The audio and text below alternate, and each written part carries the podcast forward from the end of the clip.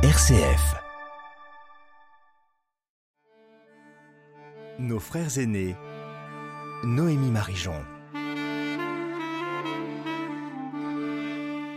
Aujourd'hui, dans Nos frères aînés, nous allons nous intéresser à un livre mal aimé ou mal connu, surtout parmi les chrétiens, le quatrième livre de la Torah, le livre des nombres. Pour nous le présenter, je reçois Alexis Pido, enseignant au CTM et bibliste. Bonjour Alexis. Bonjour Noémie. Dans le cadre de votre passion pour les livres bibliques que tout le monde déteste, je voulais vous demander ce que peut apporter à notre foi contemporaine la lecture du livre des nombres.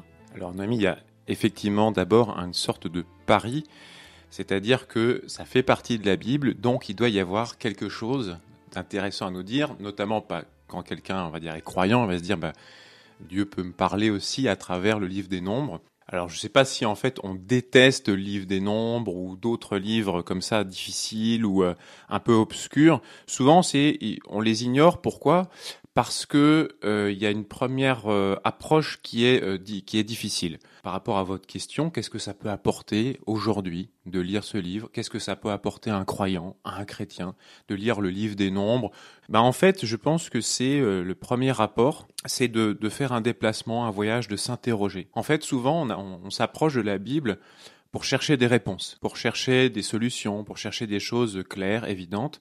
Et en général, en fait, la Bible ne fonctionne pas comme ça. Certains livres plus que d'autres, mais souvent, en fait, quand on pense qu'on a compris dans la Bible, c'est souvent mauvais signe. Et donc, heureusement qu'il y a des livres comme Livre des Nombres qui sont un peu difficiles, un peu ardus. Et donc, oui, il y a des gens peut-être un peu à la fois curieux et têtus, comme moi et comme d'autres, qui en fait se disent, mais alors, qu'est-ce qu'il y a derrière tout ça? Voilà, c'est un peu ça. Je pense, l'apport, c'est d'abord se laisser déplacer, faire un voyage et apprendre de ces textes très anciens. Et c'est à nous aussi de faire la transposition, après lecture, après étude, de faire la transposition pour aujourd'hui. Mais d'abord, il faut les recevoir tels qu'ils sont. Nos frères aînés. Noémie Marijon. On va commencer par la base. Quand et comment il a été écrit Qu'est-ce qui a fait qu'on a écrit le livre des nombres? Et qu'on a dit on le met dans la Torah Alors déjà, effectivement, euh, très bonne question. Vous avez bien dit, on a dit on le met dans la Torah. Effectivement, il faut prendre le livre des nombres, non pas comme un livre à part, alors on sait que la Bible c'est une bibliothèque, mais comme un livre qui s'insère dans ces cinq livres qu'on appelle Torah ou Pentateuque, ça vient du grec qui veut dire hein, les, cinq, euh, les cinq livres, les cinq rouleaux. Et donc, euh, en fait, le livre des nombres, il s'insère vraiment dans ce cadre plus global que composent Genèse, Exode, Lévitique, Nombre, Deutéronome. Et ces textes ont été, on va dire, reliés ensemble par des, notamment des liens, on va dire, chronologiques, des liens de temps. On commence avec la création du monde, l'origine d'Israël, dans la Genèse, avec Abraham, les patriarches. Hop, on connecte avec l'Exode et l'épisode en Égypte. On va au Sinaï. Et puis, donc, Lévitique et Nombre se relient à cet épisode du don de la loi au Sinaï et le livre des Nombres ça s'insère voilà dans ce grand récit. Alors pour les spécialistes, le livre des nombres, c'est un livre relativement tardif par rapport à la composition de la Torah. Je pense que c'est un livre qui a été fait pour faire un pont justement entre les traditions du Sinaï, Exode, Lévitique, et le Deutéronome, qui est encore un monde en soi.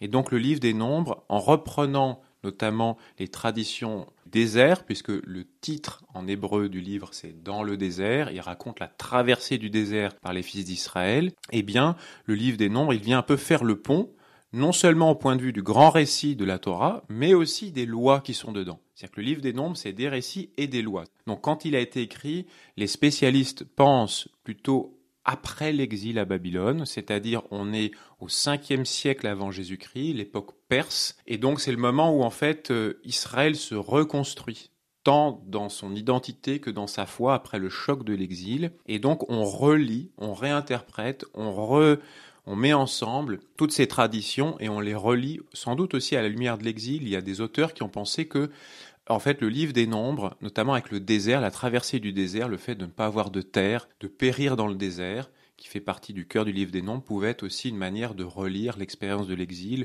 ou en tout cas des, chocs, des traumas de l'histoire du peuple d'Israël. Vous venez de parler de cette traversée du désert, de ce fait de ne pas avoir de terre. Est-ce que c'est ça la ligne directrice du livre des nombres, si on doit le définir en un mot? En tout cas, c'est une manière d'y entrer peut-être plus facile parce que souvent, en fait, quand on ouvre le livre des nombres, on a des listes un petit peu rébarbatives euh, qui peuvent dérouter, qui peuvent aussi décourager. Et en fait, au cœur du livre, on a une succession de récits, notamment dans cette traversée du désert, qui sont des récits de révolte, de rébellion. Et à chaque fois, il y a un peu euh, quelque chose, un, un empêcheur de tourner en rond, quelque chose qui s'oppose au projet initial d'aller vers la terre promise. Et donc, de prendre le livre des nombres à travers ce récit de la traversée du désert, ça aide aussi peut-être à mieux comprendre effectivement les autres parties du livre. Donc oui, c'est une clé de lecture. Vous venez de parler de conflits dans le livre des nombres. Comment est-ce qu'ils sont réglés? Ça se règle à coup de poing? Il y a de la justice? Comment ça se passe? Alors en fait, euh, souvent dans la Bible en général, il y a ce qu'on appelle des, des récits un peu types.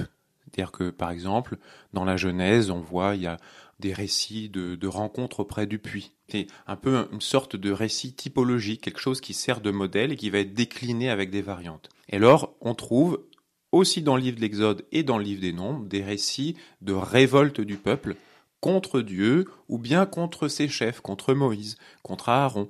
Et dans le livre des Nombres, alors c'est décliné, ce, ce, récit un peu de rébellion, c'est décliné un peu euh, sous toutes ses formes entre les chapitres 11 et chapitre 21 du livre des Nombres, donc ça fait quand même 10 chapitres, c'est une partie centrale bien costaud, eh bien, il n'y a pas moins d'une dizaine de récits de, de révoltes.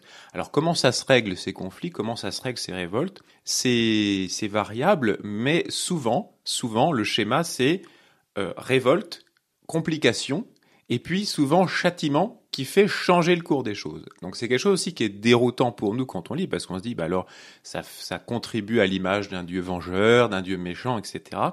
Il faut bien le voir comme un récit type, et ce qui est intéressant, c'est qu'est-ce qui, dans le coup de poing divin ou l'intervention divine, s'il y en a une, qu'est-ce qui va changer le cours des choses? Et pourquoi et quelle est la symbolique de ce changement? Donc voilà, il y a tout un, un processus de qu'est-ce qu'on projette sur Dieu comment il y a quelque chose qui vient rompre cette projection et rétablir un peu l'alliance. Ce que je voudrais dire pour répondre plus simplement, c'est que la résolution du conflit dans les rébellions du livre des nombres, elle est sans doute euh, importante à observer dans le texte, mais ce qui est intéressant, c'est de se demander pourquoi euh, le peuple d'Israël a gardé dans ses mémoires, dans ce qui est le récit fondateur et de sa foi, ses souvenirs d'échec, ses souvenirs de, de rébellion. Et ça, je pense, c'est très important. C'est pour dire en fait que la foi, le chemin d'alliance avec Dieu n'est pas un chemin linéaire en fait. Et, et j'ai envie de dire, c'est déjà une première voie de dire, bah oui, la vie humaine déjà n'est pas linéaire, l'histoire n'est pas linéaire, et donc l'histoire aussi avec Dieu n'est pas linéaire. Et donc il y a un jeu de complexité, et c'est aussi pour ça, je pense que le livre des nombres est finalement assez intéressant.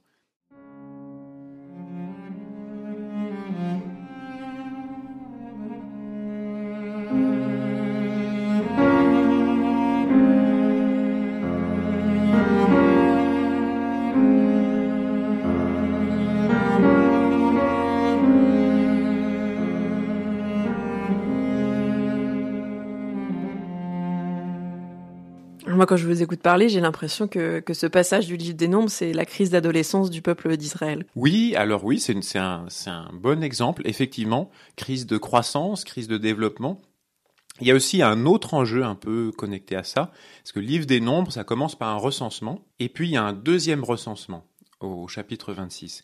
Et en fait, c'est la première et la deuxième génération. Et effectivement, il y a cette crise d'adolescence, mais c'est pour arriver à la deuxième génération, et derrière, Derrière aussi la notion de crise ou crise d'adolescence, il y a aussi la, problématique de la transmission.